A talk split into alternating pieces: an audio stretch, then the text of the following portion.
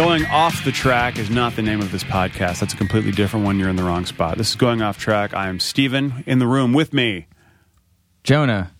And Brad. We got. We should do like a roll call thing. Like every time, like going off track. Here. Roll call. Yeah, we're here. Present. Uh, today's guest is Mr. Steven Van Patten. Uh, Jonah and I met Steve a while ago working in the bowels of Fuse. He was a stage manager for one of our shows, Steven's Untitled Rock Show. Steven's Untitled Rock Show. Hosted by Steven Smith. You, you, some of you written by Jonah Bayer, uh, produced by Michael Kangemi, and before him a whole bunch of people.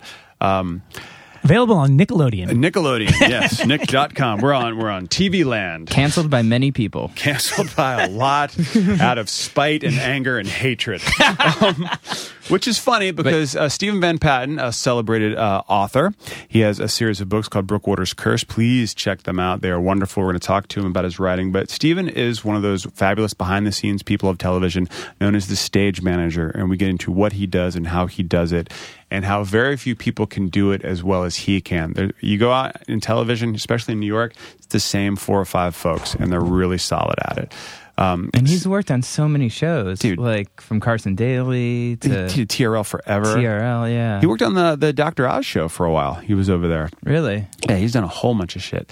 Um, just a really good dude. And you talk to him, and you're like, wait a minute, you, that, you do other things. And he's this author, and he talks a lot about Vampires. vampires and diversity Yeah, in the course of it. And ladies and gentlemen, for the first time in a long time, Mr. Michael Kangemi. yeah. I'm so glad he was here because it was such like a Steven's Rock, sh- Untitled Rock Show reunion. And Oh, a lot yeah. of you listeners probably think that Mike is a myth. yeah, he's a real person. He's just mythological. Yeah. just mythological. Yeah, in fact, we just mythed him. So, uh, boom. That was a good one. I like that was it really good. I think he's up on you, Jonah. Uh, Steve Yeah. Van Patten is a very good dude. Please check out his books, and I can't remember the publisher, but we're going to link to it, and you can check out everything he's written. He has. It's hard to come up with an original take on vampires, and Steve has done it. So, without further ado, uh, Stephen Van Halen. Sorry, Steven Van Patten.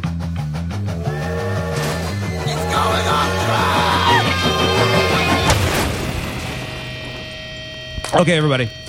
This one is going to be enjoyable, and they all are, but this one mostly for us. You are going to learn a lot of cool stuff. Um, by the way, Jonah and I are going to fade to the background when our guest talks with Mike Kangemi about horror, so just bear with us because we're all going to learn. But please welcome Mr. Steve Van Patten, acclaimed author and you don't know this, but we're going to tell you. Acclaimed stage manager. He worked with us at Fuse and he works with a lot of amazing performers and artists. He's done things that, well, he's going to give you an insider's look at stuff you don't think about. So, Steve, welcome. Thank you, thank you so much. It's about fucking time. I, I, I, yeah, I know. I'm, I'm sorry. No, no, you do this thing. What's that thing? Work. Work. Yeah, I've heard of that. yeah. takes uh, you and Mike fun. both do that thing. Me and Yeah. Steven, not so much. No, not really. I know, Well, that's not why. Not You yet. might work a lot for free, Jonah. Yes, that is true. that is true. Oh, you mean like this? Yeah, Yeah. exactly like this. This is it, actually. This is all pro boner. This is awesome, by the way. I love this room. Thank you very much. We we have nothing to do with this. Thanks to uh, super producer Brad, we just have the benefit of being the luckiest podcast in existence I dig it. by being able to piggyback on this awesome space. So, uh, this is just going to be fun because we've had friends here before, we've had colleagues here before. We haven't had someone who was with us during the days of the Untitled Rock Show, Oh, oh, wow. Yes, and and you were there for quite a bit. I was. Quite a bit. And so I just want to dive into we, we talk about the episode that we feel got us canceled. And I'm not sure if you were the stage I manager. I was there, and uh, Okay. actually, I just had a conversation about this with somebody, not in reference because it just kind of came up randomly because it was kind of um, revolutionary in just the fact that it was really different. Thank yeah, you. when I went back to Fuse to just to recently, uh, Nidra came up to me and she said, "This, I just wanted to thank you for the, one of the greatest days of my life in the control room." That's And right. I said, "What?" And she was like, "The Stephen uh, sleeping episode." Yep. and literally, we all had a good laugh and we talked about it. We were just like, "I can't believe." Well, you can set it up a little. yeah, you should explain to people what it is. Set up the maybe. story. All right, so when the the hierarchy of of the rock show, the, I hosted the show, Mike produced it, Jonah wrote it, and um, there were some other people. Actually, there was just us. That was pretty much just like us. pretty yeah. much it. Um, uh, yeah, the the wonderful talent department who chose the the videos and booked the guests, and um, uh, one such person in the talent department uh, booked us, Chrissie Hynde, and we were stoked about having her on Pretenders, but it came with a lot of demands, came with a lot of stipulations that fell on Jonah. Which I, I think it's safe to say ruined how he feels about the Pretenders. If he had any feelings to begin with, about They were them. lukewarm to begin with, to be honest. Uh, I, I've never seen Jonah angry before. Uh, This mm-hmm. was, I think, the first time. Mm-hmm. I saw Jonah rage. I never. It wasn't. It was anger. It was like it was pure rage. I saw. No, and I think we kind of encouraged it. You did. Rob Crab wrote an email to me from a fake Chrissie Hynde account that he made up. That was like, "Hey Jonah, it's Chrissie. Just wanted to let you know there's like eight more things I need you to take care of before I'll like sit." And I was like, and I kind of thought it was her. Like I was incredibly gullible. I was like, "Chrissie Hynde's emailing me now," and like people were like, "Jonah, it's not really Chrissie Hynde. Like you need to chill out." Stood up, hurled her album across the bullpen of Fuse. This is Jonah. And then uh, she had the nerve to cancel. Well, Last- can I also- last minute. Can I also bring up the fact that I wear lots of boots, and she said no one uh, can wear anything resembling leather, even if it's not real leather. I couldn't wear. I'm like, I can't wear my boots. And you know, up until now, I thought that was kind of a joke or that was a prank because, and uh, for those of you that don't know me, uh, I'm known for wearing a lot of leather. I know that doesn't sound right. yeah, it's a good. It's a different Not visual right at all, getting here. but boots, mostly. Well, boots, jackets, all yeah. that stuff. Not like right. chaps. No. or chaps as they're called. Actually, Right. Sorry. No. Do I have? a And thank you of for not saying assless chaps. It No. annoys the shit out because of they me. none Isn't of them that- have asses. Is that implied or Right. no? it's implied. Yes, if you say assless, They- if, if, if if, you have no pants on under sh- chaps, if they're not assless, they're pants. Your you're ass is being an. You're being an asshole. Anyway, Right. Anyway, go ahead. So I had heard all because somebody had come up to me. He's like, "Oh yeah, she's not going to like you," and I'm like, well, "What? The, huh? What? Wait." So yes, piggybacking on I, that. had, I bought. I had. I wore sneakers and I brought my boots in a bag that day, and I was so mad about it. I actually bought them just because I wanted to wear boots, and I was like, you know what? I'll wear sneakers for you. I remember Here's the talking to thing, like I'm all it, yeah. for animal welfare and like I have plenty of vegan friends, but I feel like imposing that on like people Yeah. who like are just doing their jobs, you know what I mean? Like to me like that is like crossing a line where you're crossing into other people's like do whatever you want for yourself. That's totally right. Yeah. I don't care. Don't put that on other people. Don't people. make me not wear my boots. I heard a story that even Paul McCartney he didn't want animal print because he thought that was exploitive. Animal crackers I heard. Yeah, that's true. yeah, completely. that's very funny. so, so then she had the gall to cancel like what, like an hour Like before. totally Pretty last much. minute. Also, yeah, and, not and to she keep was bringing like it back. I got. I wasn't. No one was allowed to touch her. I couldn't shake her hand. That was a big thing in the in the paperwork I got. She was like promoting some weird album with like this like her, her some like young guy who was like and it was like really boring. I was like, this, Yeah, had that album I was yet? like, what? I don't know. It was like you know, like she hadn't had like done anything relevant in so long, and I was like, this is a long list for someone who's like could walk down like Seventh Avenue no one would probably recognize her anymore. Anyways, I don't know where this comes from. I'm like so mellow with everything else. This is like such a raw nerve for me. yeah, but but Chrissie yeah. Hynde and Juno, man. that Yeah, just Chrissie sets you Hynde and off. Juno, those are my two Achilles heels. Anyways, go ahead. Sorry. Wow. So he bails, and in the TV world, even if you think there's no script, that's someone who did an excellent job of writing because there's scripts for everything, even these reality shows that aren't. There's always a script. There's something going on. So we needed a script, and when you're down to it, the script has to go down to the control room. You have to have things plugged in. There are graphics that need to be done. We were all set with this, and all of a sudden we have nothing. And mind you, we've discussed before our slacker mentality. We would do them, you know, we would start in the morning. You know, we weren't too ahead of the game, but it was a fucking video rap show. We weren't curing cancer, you know? Yes. So she she bails and um Mike, take it from here. And then Steven uh, look comes into the control room and looks at me and he goes, "Well, Chrissie Hynde canceled. Chrissie Hynde canceled. Uh, we're doing it."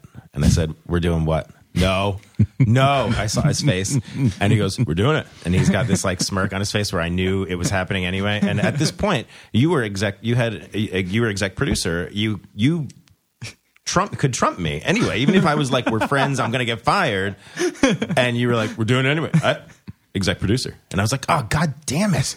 So In remember- hindsight, we did get fired. yeah, but it was actually one of the fun. So I was like, I guess. Well, and then I turned around and I looked at Whitney, who was in the control room with us. You know, our production produ- manager. Production manager, and she goes, "What are you guys doing?" And I was like, "Just don't, just relax. Don't worry about it. Uh, I guess we're doing it. Like, fuck it, we're doing it." And I started to think maybe this is actually going to be kind of funny. And we started, you know, so Steven's like, we're doing the, the sleep episode, which which is an idea he's been tossing around for Years. a long time. And basically, it just meant we're gonna he was gonna sleep through his host reads in different positions and just go to videos. So then someone has to tell our stage manager this is what's happening, and you're basically going to be cueing someone with their eyes shut. And we had a couch and we had a chair, so there were options. We Oh, could yeah. do, you know, there was a lot of options we had. Uh, Well, it was. Uh, I think the words you said to me when you first walked up on set were, "Well, you're in for the easiest payday of your life." I, and I was what? Because I'm I'm still like, all right, am I supposed to strip now because this woman is coming? And so now I'm I'm getting hit with easiest day of your, you know, yeah, I got to do the show nude, right? Because you know, because this animal activist crazy person's coming, uh, you know, and No, now we're going to slaughter this goat in front of her because Yeah. that's if I had a Yeah. But um yeah, and then you show up and and you're like, okay, and then it was the, it was surreal and I it, like halfway through it I had to like literally hold my hand over my mouth because I was I was about to bu- bust out laughing. I never actually heard the control room all hysterically laughing at once. Like, Like- everybody was belly laughing. Oh yeah. Yeah. I mean, basically, and it was my best. I think it was one of my best jobs producing ever. Where I'd be like, uh, "Steven, can you crouch a little bit? Like, yeah, put tuck your knees up. Beautiful. Okay, we're ready. You know, and we'd put you in a few different positions. I mean, Yeah, you know, it there was, a couple. There was like face down. There Yeah. was like kind of fetal. yeah, fetal kinda, was a good, there was a yeah, like a was little bit few. falling off the chair. You know, cuddling with the the camera operators were having a ball. Oh god. Oh, it was hilarious. We did some beautiful camera moves. I'd like to think that for a lot of the camera operators that we've that we've worked with, who've all gone on to say the Tonight Show um, and other fine programs, Watch What Happens Live and such, that you know we really prepped them. Dude, we made it was like tr- serious training ground. That's that episode. And well, the other funny part was we didn't tell um, our bo- our bosses, uh, and that's where production management came in to me and was like, "You can't just let this happen. Like you have to go tell somebody." And I said, "No, I don't. I don't want to. Uh, I think what we're I think we're just gonna do it and then hope that nobody sees it." And that's when like Whitney had like a panic attack, and she like she was like, "I can't believe it's not happening." And I was like, "No, no, it's hap- It's we're, we're sh- right now. It's happening. If nobody's watching the feed, thank God." It didn't get us canceled. The writing was on the wall because they already fucked us out of our rerun, and they took us from the coveted, you know, after school time slot and put us in the mid afternoon. Yeah. So and then not getting a rerun, you know, and on a digital cable channel at the time where everything is done in rotation, so every few hours everything happened again. They fucked us out of that. So Yeah. like I. Did you ever hear any specific like feedback from any high ups at Fuse about? I heard I heard one gentleman that we all know and loved. Uh, he said, "I saw the sleep show," and that was it. Because then the next but episode, how did he say it? uh, kind of in the nonchalant, dickish way he always spoke. okay. Um, uh, God bless it. Um, and he went on to annoy everybody. But uh, the next, then we shot the next set of episodes, and all I did was go, "Man, I was tired." That's how I opened the next show. I thought that was the funniest part of the It whole thing. Oh we really had to watch God. it episodically. I thought we got some good feedback on from the like the fans on the sleep episode. I think people, the kids, were like all into it. And people who don't didn't like me as a host, they you know really dove on like that was the best work you've ever done. That was some solid shit. Yeah. That was. I good. feel like I wrote a script for it, and you were like, "No, we're good." like I was Yeah. like threw something together. You're like, "Don't worry words. about it." And I we're was like, good. sorry. No, It it's was pretty No, amazing. do not apologize. I want to uh, talk about all the the fun uh, writing you do after this because we had someone on the show one time. Uh, who was a casting director and she also did a web series. Then we just dove in and just got really cool and insider because people don't think about the magic of television and the inner workings. And I remember there was a period of at Fuse where they said, "Well, we're going to cut corners and we're going to hire just a floor producer." And I remember going, "No, I you need to have a stage manager. Like this is very important." Yes. And wh- how does one begin? Well, basically running the show on the floor when you're a stage manager because you have the headset on, you're talking to everybody and everything, and you have to be the liaison between the host, the talent, like the whole thing. How did you get started doing that? Well, I started off like most people behind the scenes. I'm doing production assistant work, and uh, I was taken under the wing of a stage manager because uh, it, it's kind of funny how it worked out. He wanted to direct, but he needed someone to take his place on the floor if he was going to be in the control room. It's sort of like a like a little mentoring circle that I kind of fell into over at HBO Downtown Productions. See, it's about a million years ago. Um, so anyway, uh, stage managing is funny because it's one of those things that you look really cool doing it and other people are all like oh wow that's so this that's so that and how'd you but depending on the show it can be absolute misery because simply because you're kind of caught between what everybody else wants what the director wants what the producers want and the directors and the producers aren't always uh, communicating, especially if you have a floor producer who's getting the information about what the producer wants before you get it because you're just talking to the director. So what'll happen is, and you know, like most control rooms are built with a front row, and that's the director and most of the people I'm talking to, and the back row, which is mostly producers and all of the, you know, and su- supposedly everybody's supposed to interface and work together, but mm, you know, it, it's always been the case. Of, you know, just because we work in the communication business, that doesn't always mean we can communicate. No, especially when someone's sitting directly in front of you and you're not supposed to talk to them. You're supposed to hit them, talk to them on the headset, right, Mike? Yes. Yes. I don't do that, but in the control room, I just blurt. I'm loud, and you know, I'm a different. uh, Also, by the way, working, I'm different to work with than a lot of people that you probably work Yes, with. you too. are. Like, being, I mean, just that I'm not awful. Like, I, Absolutely, yeah, I think I'm absolutely. just, and I, and I got a, good- rem- I got a nice reminder of that a couple of weeks ago. Yeah. Oh my God, though we had a. I'm not mentioning any names, but we I saw I saw you look like you wanted to like headbutt somebody because you have to also deal with people's people that Yeah. want to be on set. the entourage of the celebrity man. who often have Oh. themselves confused with the actual celebrity. who chime in and, And decide yes. in the middle of post reads that they don't want them to say a certain thing. Yes, apparently one of the reads, the the young lady in question that we're Mm-hmm. sort of referencing, but uh, without bringing up the actual name. Uh, Was it she Chrissie did- Hynde? No. No, What? definitely not. I would have had to be not. naked. That would have been a whole I other would have thing. been I would have been in like sneakers and just grumpy. Yeah. and you know, because and since I bless, I I basically dress like Blade the Vampire Slayer half the time. Yeah, I, I would have had to be in my underwear. Yeah. You Um, remember the read though. You could But yeah. yes, I remember the, the, there was this one read where I guess they didn't like. I guess rice. she didn't was want an to issue. say uh, so the line that uh, was written was it's we're doing it's a show We're doing some steamy videos and it's it's about to get so steamy in here we could cook rice or something along the lines of that you know it was a and she's like i don't want to I don't want to say. I don't wanna say it. I don't No, want to say. And I was like, "You don't want to say what? What does she want to say? She doesn't want to say rice. She doesn't want. She wants to say whey instead of rice."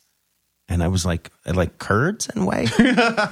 and I'm like, uh, everyone's like, "Mike, what do you think?" And I was like, "I think I'm gonna. I think I'm gonna headbutt my keyboard. Hold on." And no, why can't you say rice? And she, it was her. and that held that held us up for twenty minutes. Yeah, No literally. way. Yes, yeah. way. She ha, kind- ha, see what she did there. um, No, Jonah's.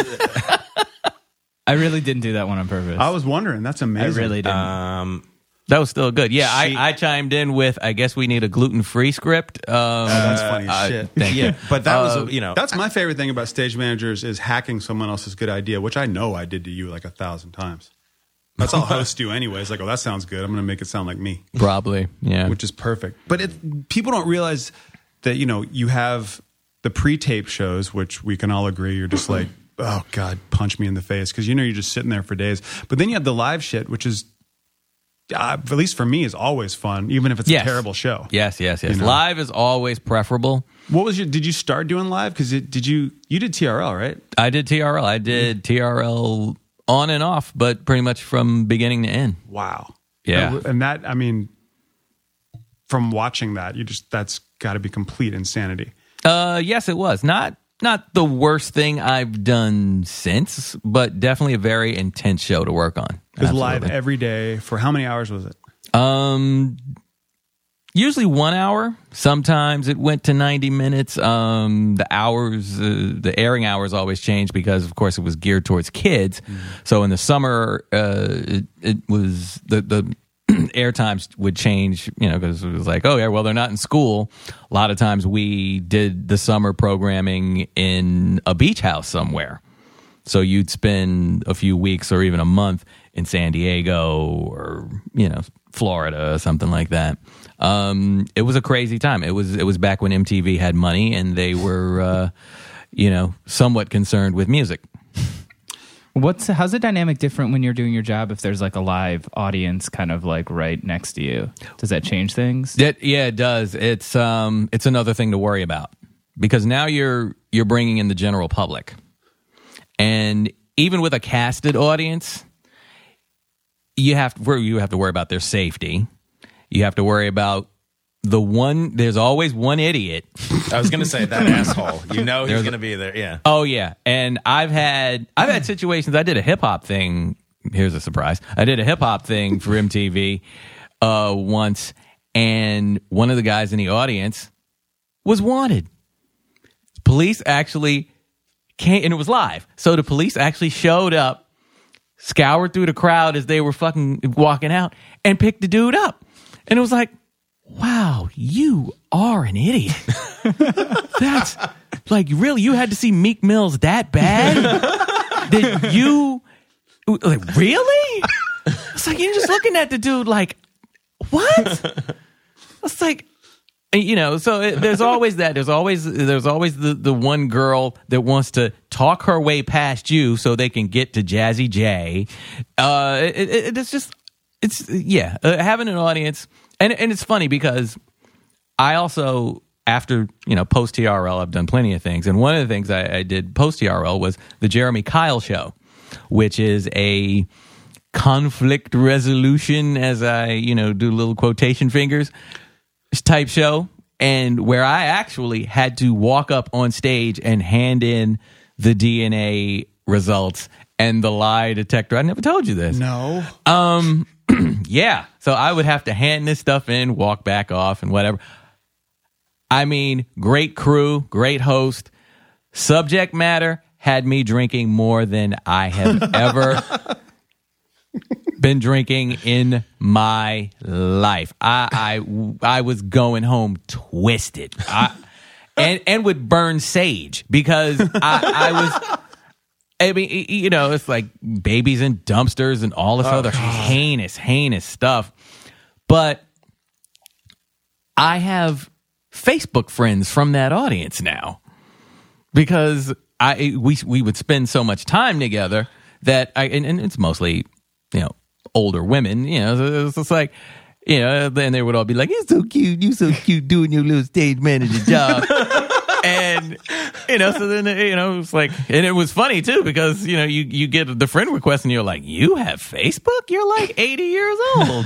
But it's Like, it's all all right, I have. whatever, it's fine. It's like more like facelift book, but hey, oh, Wow, before Jonah. I That's know. I'm impressed with that. thank you. nice work.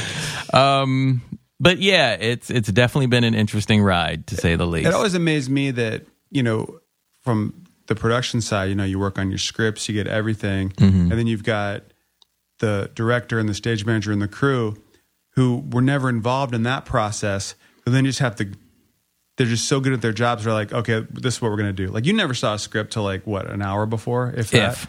if you Yeah. know, and then and you have to sometimes still don't. Sometimes I, I just get handed a rundown. Oh, God. It's, like, that just okay. blows my mind that that and we for those of you who don't understand television i don't mean that in a um, derogatory way it's weird it depends on where you work like what we Yes. did was if it was with a major network there would have been 30 people doing that like like jonah would have had a team of writers working underneath him True. to put all this stuff together which Very i true. would love to have seen um, sure, that's good, cool. you need more puns, you know. And then there was like a whole group of people. So you've run the gamut of shows with tons of teams, Yes. and small crews. Like, which do you like better? Actually, um, I prefer. Well, both have both have their strengths and weaknesses, pluses, minuses. But uh, I prefer small and intimate. and you've worked on like like did you do, did you work on the John Oliver show at HBO? I did the uh, the premiere. Oh, dude, that's just like you have like all these shows that people you have to work on that I'm sure people get to ask you, are they as cool as they as you want them to be? Yes. See, that's the best part. And that would be one of the cases where where John Oliver is totally as cool as you would want him to be.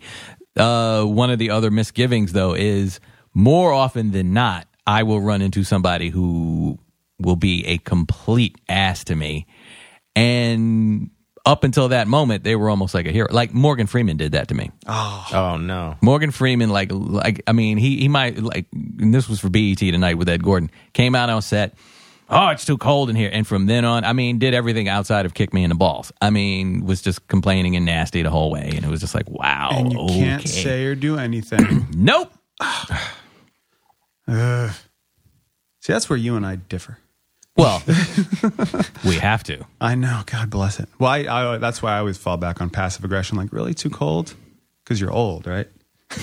and that's why we do a free podcast. That's exactly why we do a free podcast. Damn it, to. Yeah, there are there are times I have to swallow it, and then uh, I think you've been there a couple of times when I don't. Yeah, which is always funny. Yeah, so Uh, I just think it's awesome. Now, and this is the fun thing about like people are, you know, stage managing. You can have a long career. There's not that many of you out there. No. Um, and everyone seems to know each other. And like most hosts that I know, everybody's pretty cool. Like, Yes. And, and when you meet up, it's, oh, you did that gig. Oh, I did that. That's cool. That was crazy. And you trade stories and stuff. But then you have this other job that is your job that I heard about from you and others. Were like, you got to check out uh, Steve's books. And I went, wait, what? What does he do? And they said, oh, he writes uh, a series about vampires. And I went, well, of course he does. I knew that immediately upon meeting him. That's kind of his thing. But how long have you been working on these books? And now there's a series. What? There's uh, it's three now. Three. Man, it's just awesome. Uh, I heard about it from a very good friend of ours who's a producer, Becky, over at uh, Fuse. She was like, dude, they're awesome. And then I look at it and I see the artwork on the cover and I'm like, this artwork looks familiar. And it's our good friend, former podcast, Jim Shear. Jim Shear, who drew it. Uh, how long have you been into these kind of stories?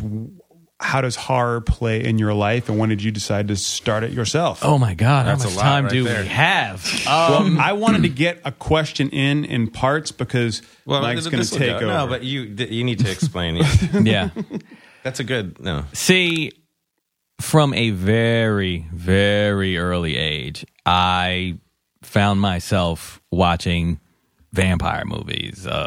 And I mean, Christopher Lee was probably my first real, it, it, it- like, pull in. And what was amazing about him is some of those movies, he barely says 10 words, but his presence is just like, and you know, you're as a little kid, you're literally under the bed. Um, but of course, being a little kid, breaking, you know, sneaking around, waiting until my mother's asleep, and you know, watching all these movies and doing all this other craziness. And along with that came the discovery of Kolchak the Night Stalker, um, and then eventually I saw Blacula, and I'll I'll get back to that. But um, you know, all of that sneaking around, of course, eventually led to me being terrified out of my mind as I finally do go to sleep. So then that's when I started to delve into the research and the actual, uh, just sort of knowing, like, let's say a monster were to show up in the bedroom, what would I do? And then, so then I, as a, even as a little kid, in order to get to go to sleep, I actually convinced myself that, yeah, all right, I'm good because I know this, I know this. you I know looked at that, it from a that. practical standpoint. I, Like, I was this- very if they were- practical six year old. Yes, pretty much, I was. We pretty much were the same kid. I think. at this Yeah. point. yeah. Pretty pretty practical. Yeah, I would watch. I would watch enough. Like I would sneak down to watch like th- anything that was basically horrifying, and Mm-hmm. then I couldn't sleep, and then I had to convince myself that I could take care of business if it went down. Like okay, I know But things. is, is that the switch that happens in your head? Because there are those, say me, who see something scary and go, well, fuck this forever. You know, to be honest, I understand. No, but to be honest, what it got what got me was I it it made me feel more like you could watch a comedy or you could watch any other movie and and you could just go okay and then like kind of go home sit down and eat a sandwich or who cares and then a horror movie would literally stick with you and it would like that was the part that intrigued me about it like a whole theater of people screaming and then you leave and you're like I'm fucked up I got like it's taken a while for me to. It makes you actually feel so much that I was like, oh my mm-hmm. god, I'm now I'd want more of this. Yes. and I know it's fake. But man, that was so like you know no no other movies really like grit me like you mm-hmm. know you know you you laugh you have a few chuckles at some films but then it's like if it's a serious like not that I'm it wasn't even like slasher movies it was more like monster films Yes, that did it to me. exactly. But everybody seems to find their their niche. Like you know, like some people nowadays, it's all zombies. But for you, even back then, it was vampires, and vampires Mm-hmm. were only like re- really kind of the the Hammer films were the one thing that kind of tied everybody together. There wasn't that much. Hammer Films, and of course, a, a man that you probably know, uh, Dan Curtis. He, you know, he was the force behind, excuse me, Dark Shadows and Right.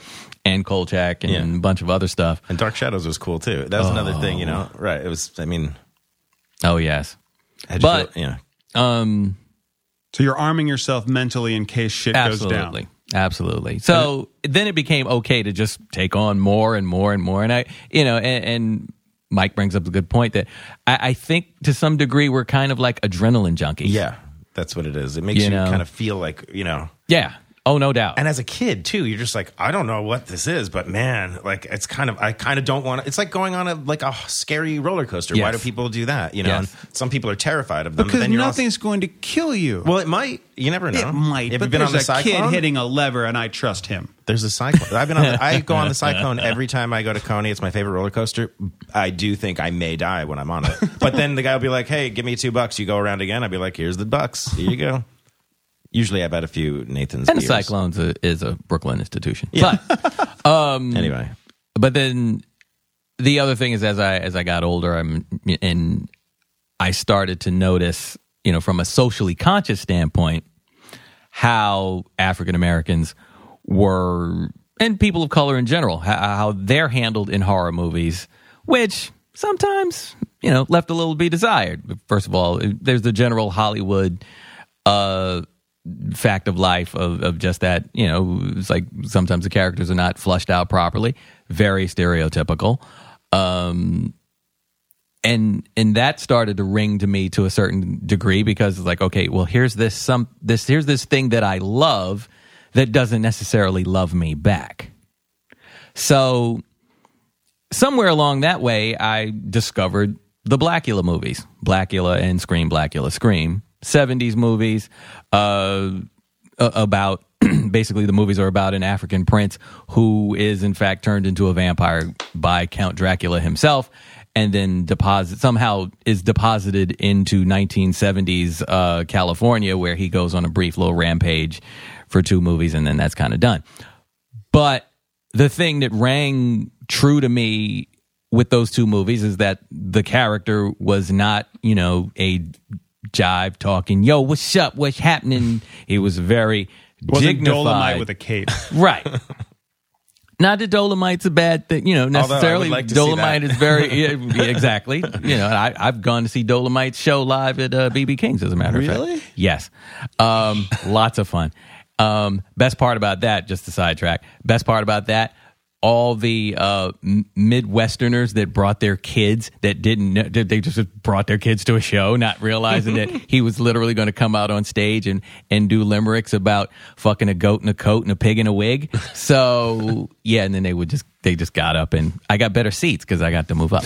But anyway, um, so Blacula, Blacula was portrayed by William Marshall, who was this very dignified, deep voice Shakespearean trained actor, and uh, he and and it was like, yeah, that's how black folks should be in horror movies. That's what I'm talking about. And then as uh, the years went on, I, and I became a stage manager that still needed a creative outlet because, as we've just discussed, that job, while it's challenging, um, while it, it can provide a, a, a nice income and a career and all that other stuff, it's not a creative outlet. It's more a logistical thing. So, you know, Sans creative outlet. I sat down and I started writing uh, these three books, and they're basically about an 1860s Georgia plantation slave who becomes a vampire. Um, and the three books are basically his adventures that bring him to modern time. And but there's there's everyone always has you know I like it when there's a twist that I didn't think of. You know, when I read, is you know, we're all comic nerds here. Yes. and uh, some more so than others. Uh, but like you, you have an idea that I had never heard of before of how someone becomes a vampire. Yes. Well, you know, er- as I delved into the culture, I learned that authors, uh, from Anne Rice to Stephen King and everybody else, uh, they all would take their own little twist on The rules. on yeah. the rules. Yeah. Exactly. So my twist on the rules was that in order to become a vampire, you have to be bitten by a male and a female. And I, I went through this whole like science enzyme thing and uh, hormones and whatever. And I, I, in the book, I explain a lot better than I will right now. But um, yeah, that so that was that was one of my little additions or addendums to the uh, to the mythos. I think it's cool because it's you don't. See, I've never heard that. And after a while, like when you read comics and fantasy and stuff, you're basically just there's what ten stories that are told. Like you're basically seeing the same story over and over again Right. with different people's twists. So when I hear something brand new, I'm like, oh shit, right on. Good for you. Uh, when did you start writing Brookwaters Curse? I started uh, late '90s, right around the time I started Total Request Live. Oddly enough, Interesting how a vampire idea came out of working on a daily live show geared towards teenagers. yeah. How about that? If only you could market vampire stuff to teenagers.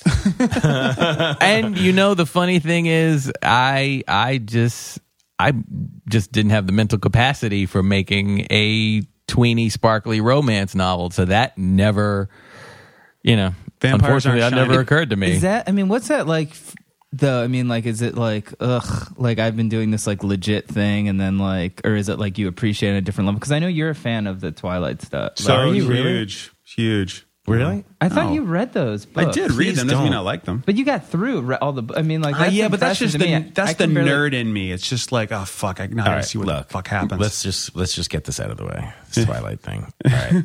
my wife my wife got into the Twilight thing when it first started happening. As did I- mine.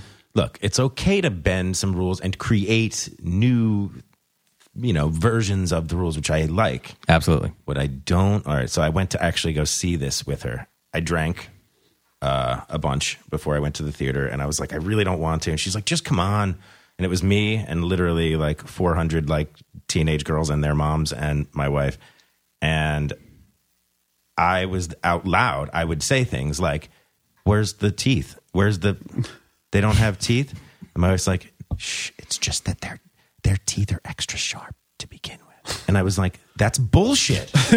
Where's the fangs?" And they, they don't have fangs. And I was like, ah. I got a dentist on Nostrand Avenue that can hook me up with that I was like, dude, those guys have like nice veneers, like they're de- beautiful teeth, but I don't want that. And then, and I was like, but they're outside. They're outside when it's the sun doesn't cook them. No, they shimmer. What do you mean? They they have like sparkles. They sparkle in the sunlight. That sucks. Like this is the worst movie I've ever seen. Then, now I'm, I can't even like. There's so much, but then they they you didn't bring like in- something that was immensely popular They did very well. That's mm. shocking. they went into so i was like well there's werewolves in this too right yeah all right cool because fucking werewolves are dude what's cooler than like a a beast man that comes you know like this you break rip out of your you know clothes you're this crazy half man half beast no no no they turn into like big cuddly puppies what but that's a giant wolf yeah i mean it's scary but no but where's the wolf the man wolf part no no no no they're just big cuddly like cute dogs that's fucking bullshit too. So a whole thing, I just hated all of it. Like, there's not even.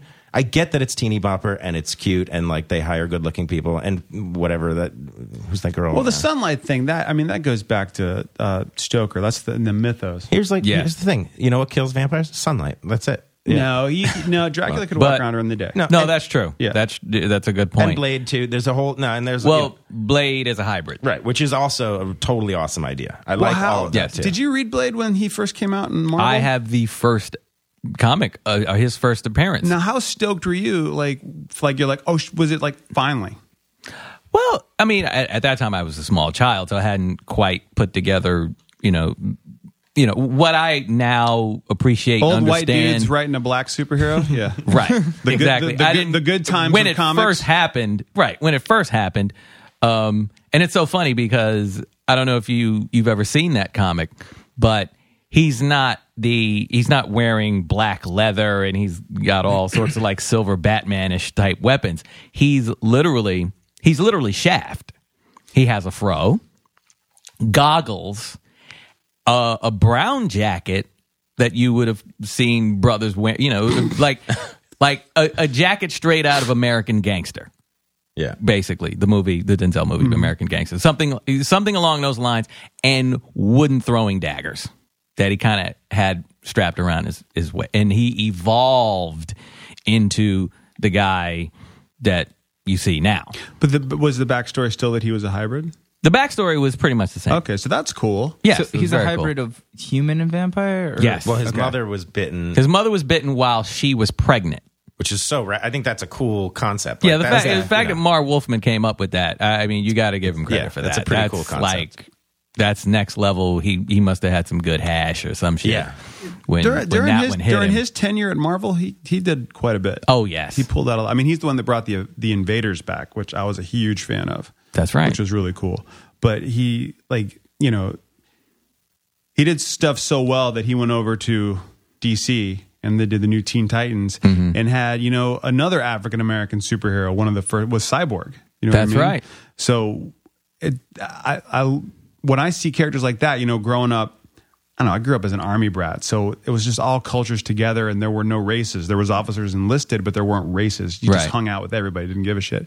So when I would read a comic, I wouldn't think of it on that level. As I get older now, and I'm reading stuff, and I'm like, man, the Avengers are white, except for this guy who has black in front of his name. That I didn't realize how obnoxious and racist that was until now. I get that he's Goliath, but this one's Black Goliath. That's fucked up, and there you go. awfully fucked up. Oh yeah. So when so so you're writing your stories and was there I mean who did you have to look up to in the fantasy world that spoke to you?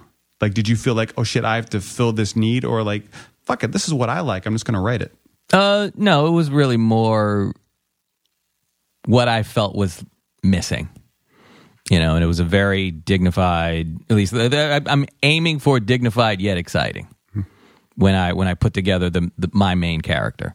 Um, I often get the the whole oh so he's like Blade and it's like no no no no no he's not like Blade because first of all he's a full on vampire and he has full on vampire issues. Uh, the twist is really not so much being like Blade as it is more acknowledging the fact that, well, you know, if you were a, a black vampire wandering the streets, you'd actually have to be more concerned about stuff like stop and frisk. Why am I laughing? That's true I and know, but awful.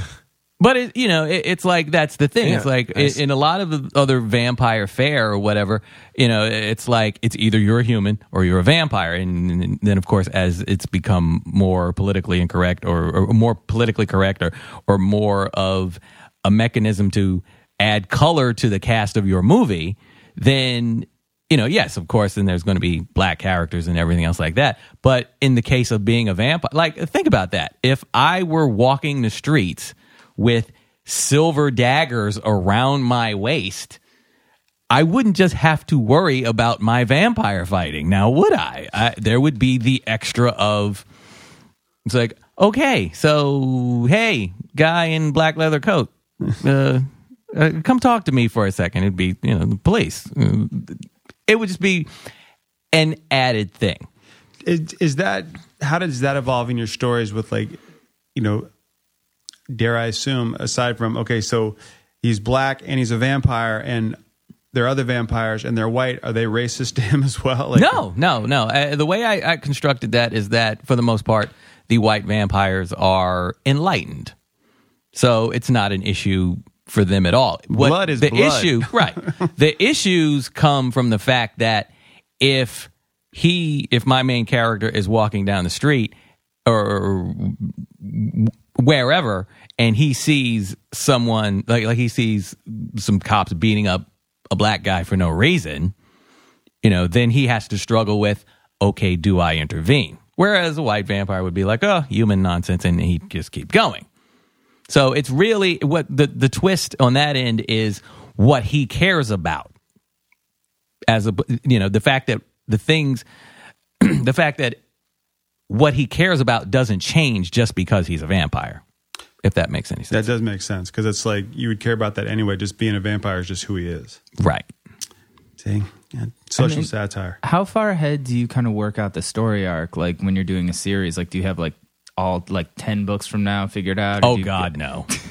oh God, no. Because you know, as you guys know, I also spend ten hours a day in a television studio. Right. So that would all be pretty difficult. Um, and as it is, I I don't sleep. I um. I, I haven't uh, been able to start, you know, a family. Well, there's other reasons why I haven't been married or anything like that. But Are you a vampire? Uh, no. Um, Do you think that you'd- actually make things the easier? Do you think you'd make a good? Do you think you would make a good vampire? Like, would you would you be into it or like I I think about stuff like that and I'm always like, what would it be like to just be like, first of all, immortal? Like, would you get bored? Like, eventually, would you just be like, dude, I'm 900. well, you know Shit what? still sucks. Like, ah, is it like, or do you think it would be kind of amazing and like you know interesting and I think it would be interesting, but then at the same time, and I'm already starting to touch on this. I, I touch on this a little bit in the third book, and when I do the fourth and what will probably be the final in the series, um, I'm touching. What I'm going to touch on more so is just the fact that as he's gotten older, I mean, even though he doesn't look any different, he's becoming more cantankerous, more annoyed by young Like, right, yeah, right, man, but- these kids, n- you know. annoyed by young people nonsense.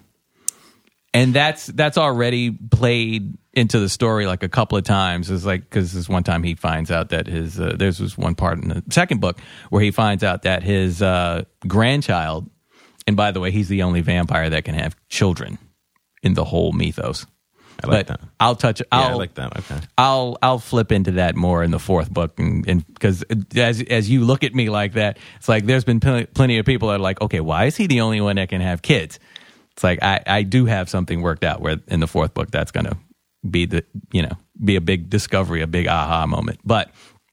He confronts this boy, this crack dealing boyfriend of his granddaughter, and he does it in a way that a very old school black person would you know just kind of slap him around and you know that's the kind of stuff that from that's the kind of stuff that's fun for me because it helps me vent on social issues mm-hmm.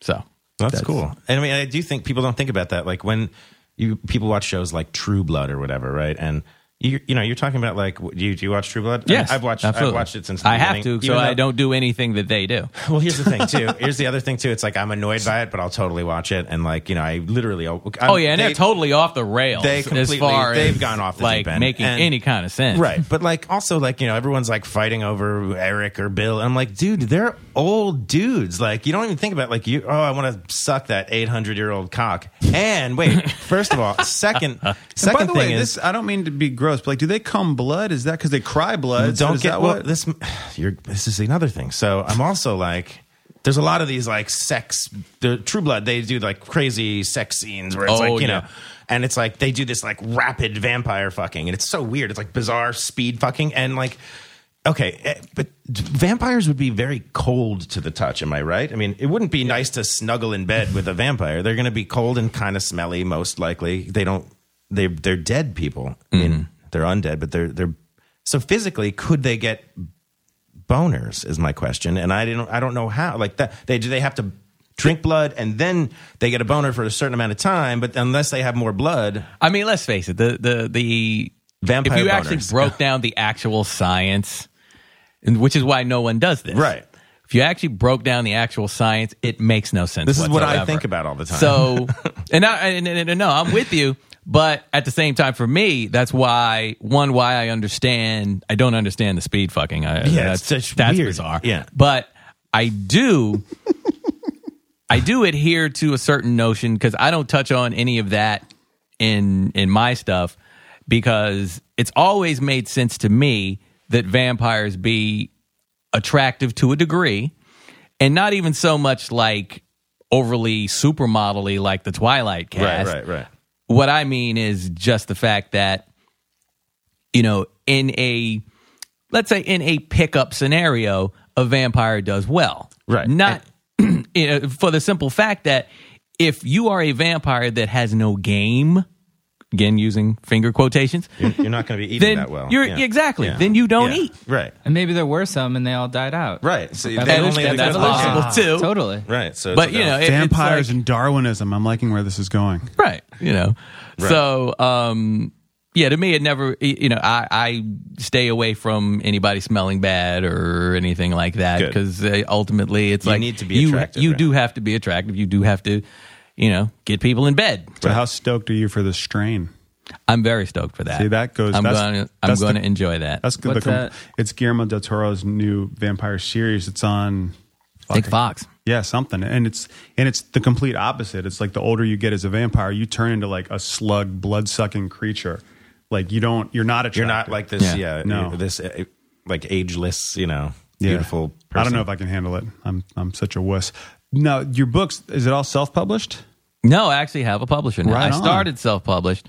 Uh, I have a publisher, very small press. Um, oh, and I'm actually in the Horror Writers Association of America now.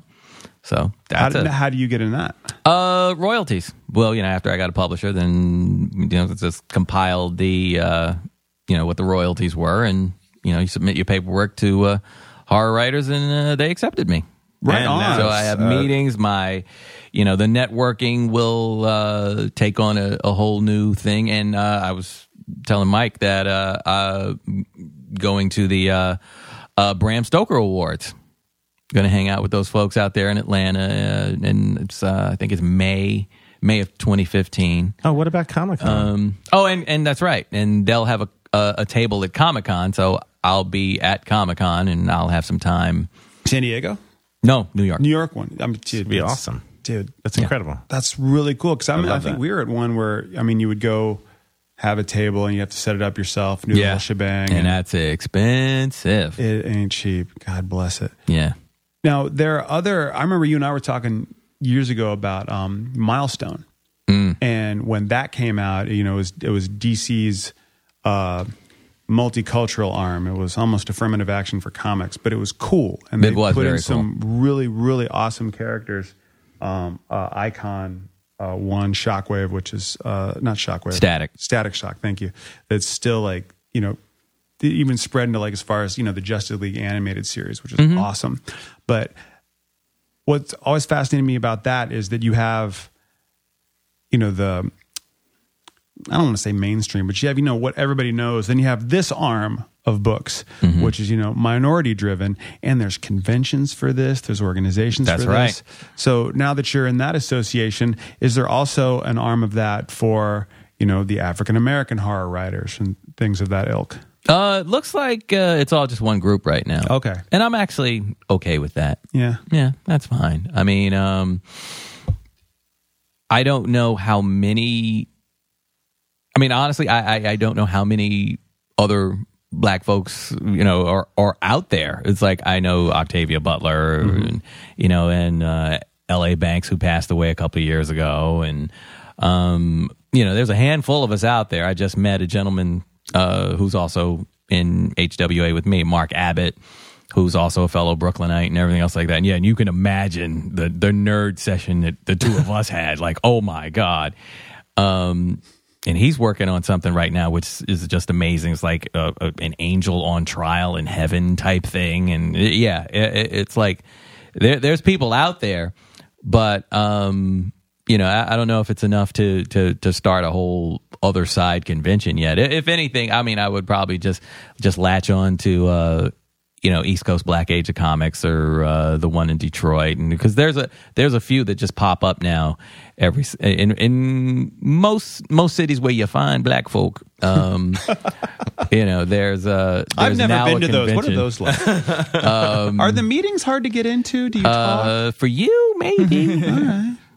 I, I could I could make a couple of calls Fair ahead enough. of time. Fair you. enough. You know, Because I think the Jewish ones happen around the same time. I'm not sure, Jonah, if that's correct. Or if I, I don't know, man. this is not my.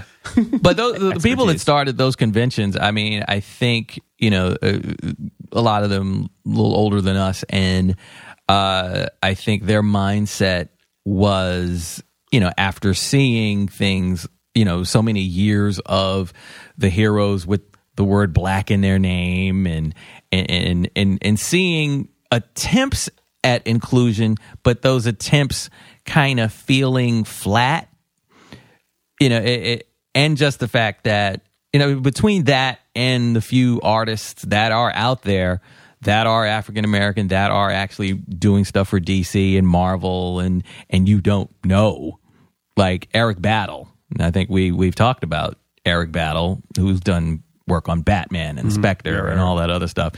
And n- I don't know if anybody knows it. Eric is a six one brother with dreads that is the nicest guy in the world, but he's like super talented. But but he's a brother, and you will catch him at a convention just as easily as you will catch him at some you know djembe festival. You know, it's it's it's just you know because he's you know he's What are the djembe festivals like? I mean, are they hard to? they're very loud. Okay, I figure. well, like uh, Rob Guillory, who who um who draws Chew, which is one of the best comics out there now. Which is one of those fun stories where it's you know, uh, you know, a, an Asian American main character written by a white dude, you know, drawn by a black guy. Like it's it's almost like in the what always gets me about the nerd world is that's the last place you expect, you know, bullshit to happen, you know, and it's all and it's almost like we're so used to it that you don't think about those characters like, you know, uh, what's Marvel going to do with the Black Panther? Because you know they're going to gear up towards it. Like, are they going to call it the Black Panther and pull the well, the Panther? It, that's the name of the animal. Like, like what are they going to do? You know? Yeah, no, I, well, I mean, I, I I'm still trying to figure out what they're going to do in terms of a movie. Right. You know, um, I mean, I don't Well, see did, any. did you see Winter Soldier? I did see Winter Soldier. Uh, That's uh, that like for me set the standard for the new superhero flicks. yeah, Like especially what they did with the Falcon because I loved the Captain and America Falcon series as a kid. Like I, I I didn't realize that was not a, a super team for the longest time. That Cap was something separate and Falcon was separate. I thought that was just so smart and just indicative of the time period. Most likely written by a white dude, but still. Like I enjoyed it, and I love the inclusion of that character. Yes. And it wasn't the Black Falcon or the No. Black Condor, which oddly enough was a white character when you think about it.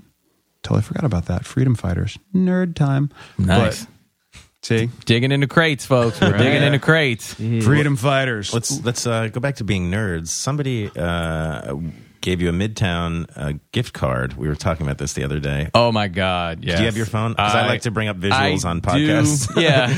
But uh, so yeah, so go ahead. Now, when someone gives you being you know nerdy guy who collects, like myself, and you know wants things, they go, "Here's a gift card to Midtown for." We're talking if- about Midtown Comics, yes. everyone. Yeah, sorry, Midtown Comics. People uh, might think you're talking about the area Thank of you. New yes, York. uh, they give gift cards to a part of the city. They, if you live here, they do. Then you get a gift card to the mid to Midtown, uh, Midtown Comics.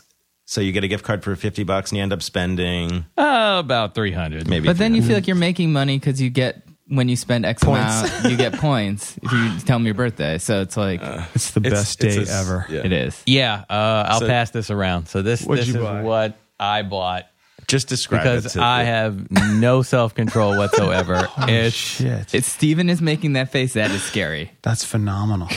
it's Dude. and this is because because Marvel has basically screwed up their current incarnation of Dracula. I'm badass. a Yeah, awesome. much bigger fan of the '70s original Marv Wolfman. You know, sort of like chintzy little mustache, the mustache. guy. I mean, the whole the widow's peak, the mustache, even the the Exactly. the, the bat over here. we'll we'll, we'll share this this picture on our site so you can Yeah. all see how we're all thrilled by it. Um. So yeah, it's uh, it's about about eighteen inches tall, and it's sitting on the coffee table. And just to bring things back, because I realize you don't know this, I inherited your coffee table. What? Wait, Yes. the coffee table from the show? Yes, I Holy inherited the coffee table because it was. It, it- here's the thing about Fuse: they've canceled so many shows. that um, you know it, it, it, it they just have no storage space. So uh, someone who shall remain nameless was nice enough to let me have the coffee table.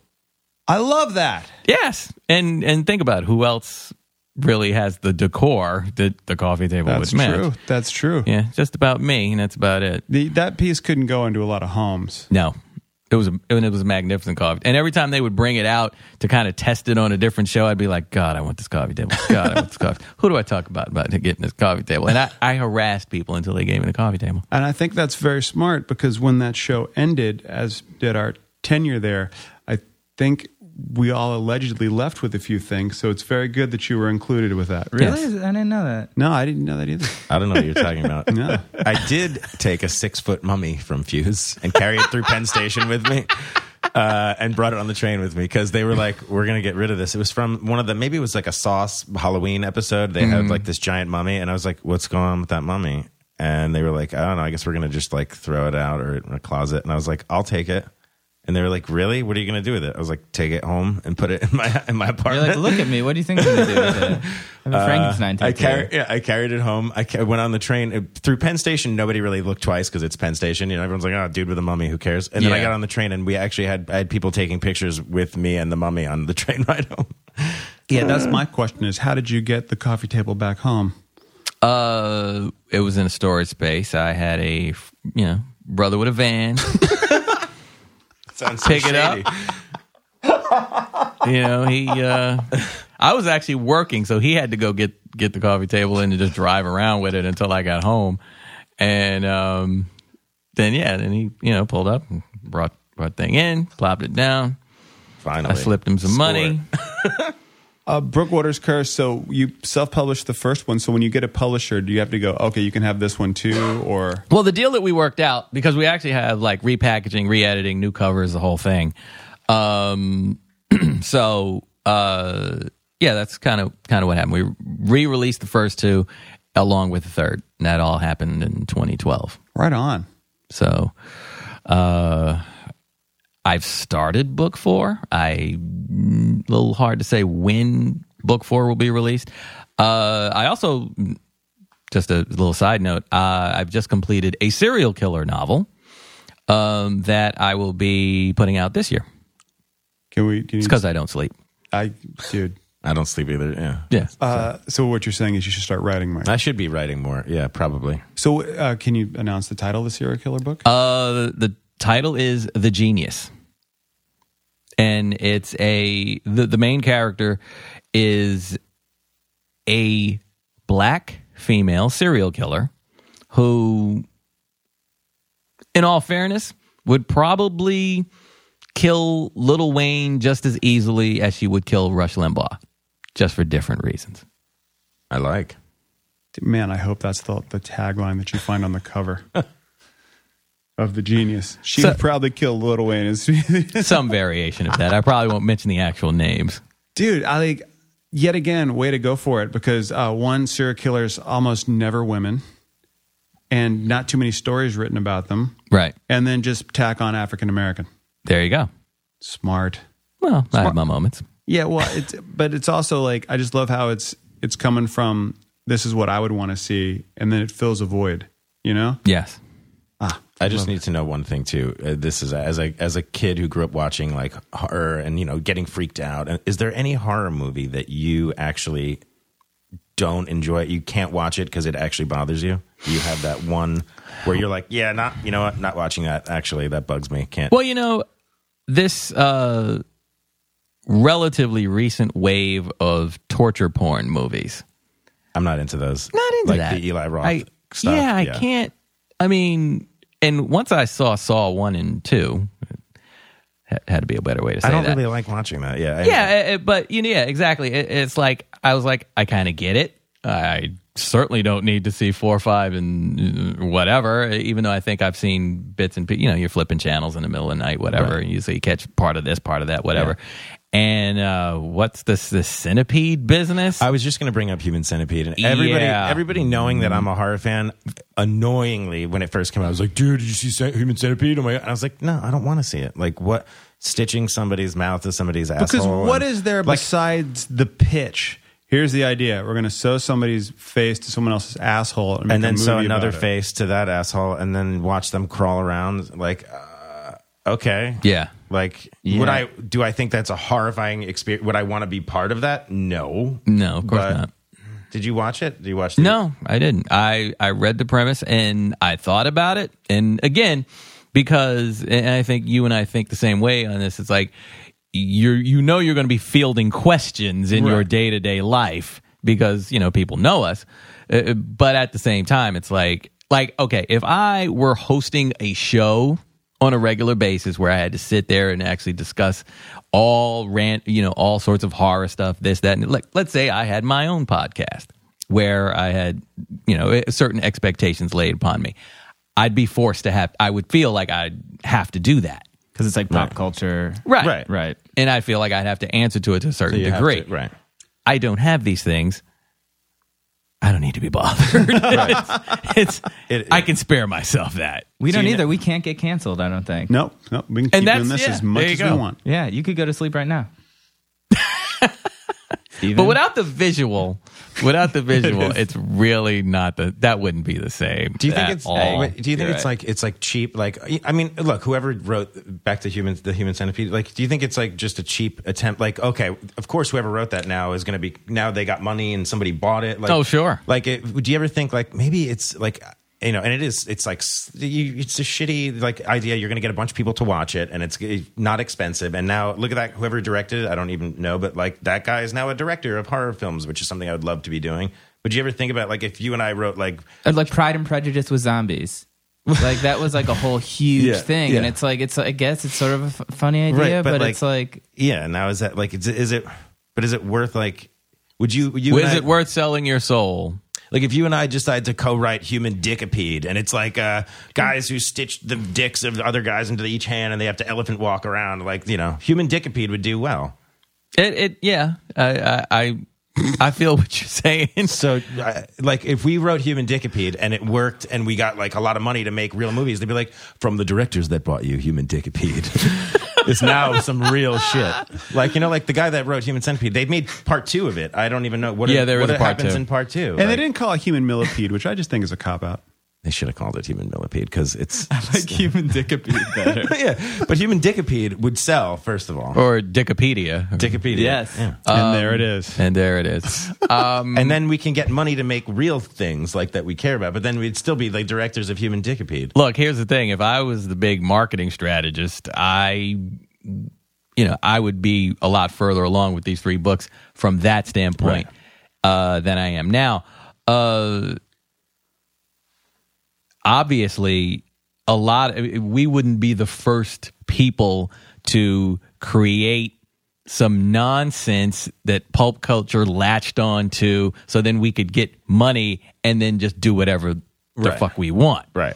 um, like plenty of people do that. Like like George Clooney, of course, who you know started off ER and just doing random nonsense.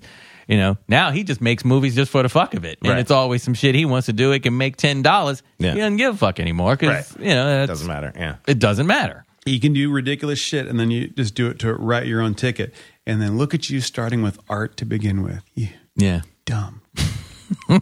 Because you know you've had I- some dumb idea in the back of your head that someone else has done, and it's pissed you off. Absolutely. Yeah. Absolutely. I'm sure that's happened to everybody sitting here. Nope. I have no ideas. Stop it. I just chat. uh, uh, Brookwaters Curse available on publisher's website, Amazon, like everywhere else. Yes. Right on. Steven Van Patten. Thank you. Thank you, fellas. Okay, so here's what's funny is whenever you get whenever we have a podcast uh, and we put up online, we you know get a fun photo to put up and we get some really cool things. Um, Steve sent me a picture of himself uh, as Count Chocula, Wow. and he put it together, and I was like, "Oh, dude, I can't put that." Together because one, we're just gonna look like racist pricks, if we do that. I'm like, you can do that. And he said, well, here's the picture it came from. And it was him as Blacula. And I was like, you asshole. We can't do that either. Why can't we do it? Let's do it. okay, fine. We'll do it. Let's do so, it. So if you're looking at the picture of Steven Van Patten as Blacula out there, I he, feel like it's more racist. He gave us that. Yeah, it's more racist not to do it because you're scared to like offend. I know. I'm always scared to offend. Everyone is so easily offended these days. Yeah, it's hard. It's, it's very hard, but it's also very. I think it's kind of cool that people are a little more vocal about it. And I loved hearing Steve's take on, you know, being African American and into vampires, and all of a sudden you're like, wait, this is what I get. Yeah, I thought that was super interesting. Mm-hmm. But what bugs me is like when people are like say like say stuff at like no personal risk to them. I don't know. I feel like there's so much stuff where like I'm going to say this thing like congratulate me on how open-minded I am. Yeah, It's like I feel like it's interesting like having someone like Steve who like has like a real experience with this. Like I never thought about like growing up being into vampires and if I and not being white and not really being able to identify and like that to me is super interesting more than being like you know like don't like punch people in the face on the street like give me a, like a look how great I am for saying that. It's like yeah, Yeah. everyone knows that, dude. like don't like I feel like you're saying the most obvious stuff to like I don't know. cover. The, I always find that. Sorry, I feel like this is just a thing that like Well, I found that it's just if- gotten so crazy. and and trust me, I love risque humor, and I have my my own you know uh, personal choices of what I don't say. But I find that the people that get offended are usually the ones who had that thought. You know? Yes. That, that I find to be the, the truest form. So it's very cool having uh, Steven here. Check out his books. Uh, click on the links here on our wonderful page. And if, oh, speaking of clicking on links, there, there's a donate button there. There is. And you can do that. You you can take that word and use it as its defined intention and take some money and give it to us because all we do is spend our money on it and we'd like to break even at some point before we hit 200 episodes. Yeah. I think that would be nice because I check that PayPal every day and man, it's like a giant cavern of nothing. I do not know how to even even how to check it. I can barely even figure out how to check my email. Very well done. Well Yeah, played. That's why we have Brad who makes everything sound yeah. good. Hi- hire me to do some some technical work for you. Please, please. You oh, and if you want to check out Jonah's writings, he writes all the time. I do. I write a lot. Been writing a lot of stuff for Noisey. Oh, Um, oh, and he has a, he has a band. I have a band, United Nations. I have a web series called Sound Advice. So um, Sound advice. Hilarious. Very, Thank you guys. Very Thank funny. you. United Thank you. Nations. Hilarious. Very funny. We- so funny. Yes, it's you know Jonah's love life. Hilarious. that is the funniest one of them all. nah. Um, Brad and I live vicariously because you get married when you go, I am so tired of being single. dating, dating sucks. it, do- I agree. I agree. How can I never date again? Jonah's doing it. He's in a band. He's a stud. It's, man. Doesn't have to date. I'm I'm I'm in a band with a, a, a demographic that is a lot of dudes. Grind, grindcore groupies, That ladies is and not, Gentlemen. That is not. an elevator. It is. It's, grindcore. it's not what you think. It's not. It's not. It's not what you think, guys. But it's. I, I, every- yeah, uh, it's cool. Anyone that anyone that supports anything that you do is is great. So I am whatever you look like, whatever sex you are. Uh, check out stuff. Stop trying to not offend people. Go to facebook.com slash going up track. Send us an email. If it's an email about how long our intros and outros are, we'll read them. We'll disregard it, but we'll read them. Send us something incredibly offensive. Please, for the love of God, do it. And uh, And uh, also, thank you if you noticed that we got hacked and you emailed us about it. We really appreciate we did. it. Yeah. Oh, Yep. it's cool. That's like how out of the loop I am. Don't worry. I did what I always do. Tech thing. Brad. Sounds like we got Steve Van Hack. And See you next week.